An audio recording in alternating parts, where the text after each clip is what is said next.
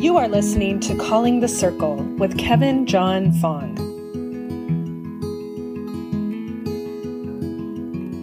Moon River Moments How the Transcendent Powers of Beauty and Wonder Sustain Us. Last Saturday, I witnessed a sublime moment on a football field.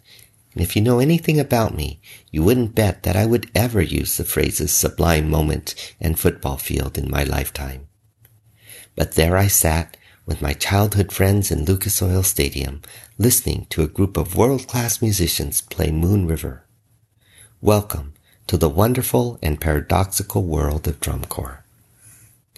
While drum corps has its roots in military marching maneuvers, the modern corps have transcended beyond traditional drills as this year's season featured a guitar player, a cellist on a three-story tower, and the readings of Jack Kerouac. A world-class corps consists of approximately 150 elite athletes playing horns or percussion or, for the color guard, tossing flags, rifles, or sabers while maneuvering through formations on a football field at tempos of up to 220 beats per minute. Over 50 corps competed in this year's World Championships. This year, the Blue Devils from Concord, California gifted us with that lovely Moon River moment.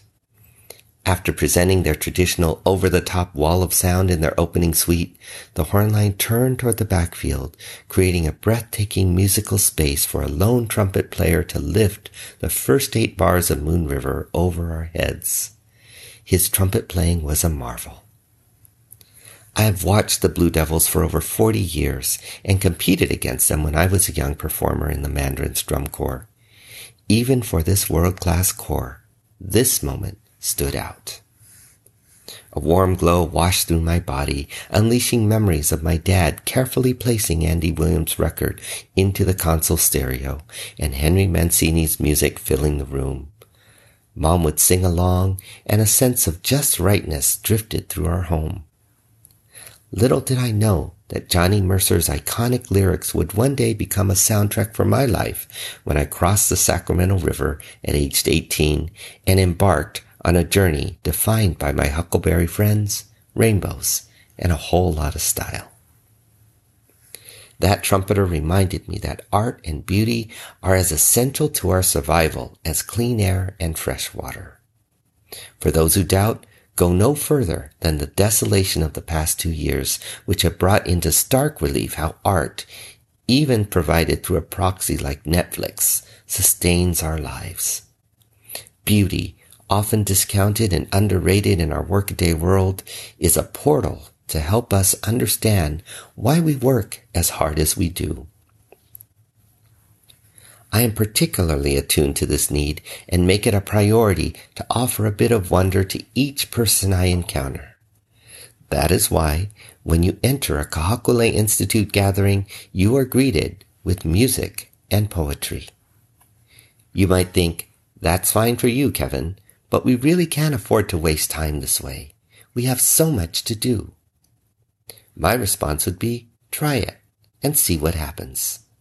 Our experience has been that by devoting a few minutes of your meeting to music or the thoughtful provocations of a poem, invites people to open their hearts and settle into their souls before commencing with your agenda.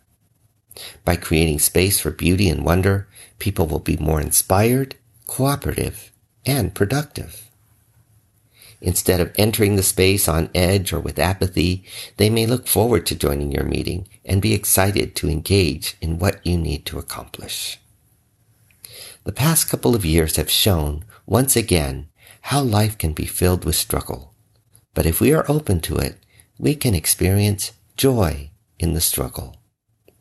For example, I'm writing these words from a rather unlikely place to experience joy and beauty, Terminal C of Newark International Airport. Even here, beauty finds a way.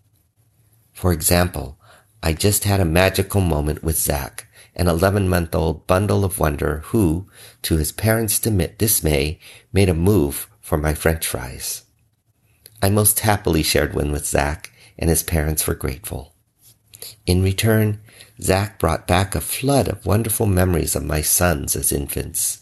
Needless to say, I feel like I can fly myself across the country with the joy that that exchange brought to me.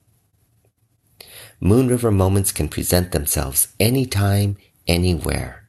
You can receive them if you remain open to that possibility, and you can give them in return to family, friends, colleagues, and even perfect strangers. To share a simple smile, a song, an inspirational word or story can have a profound impact.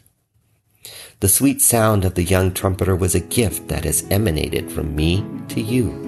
The story of my magical moment with Zach likely brought you a bit of joy today. We can never predict what is waiting around the bend, but as agents of the essential and transformative powers of beauty, joy, and wonder, we can change lives for the better.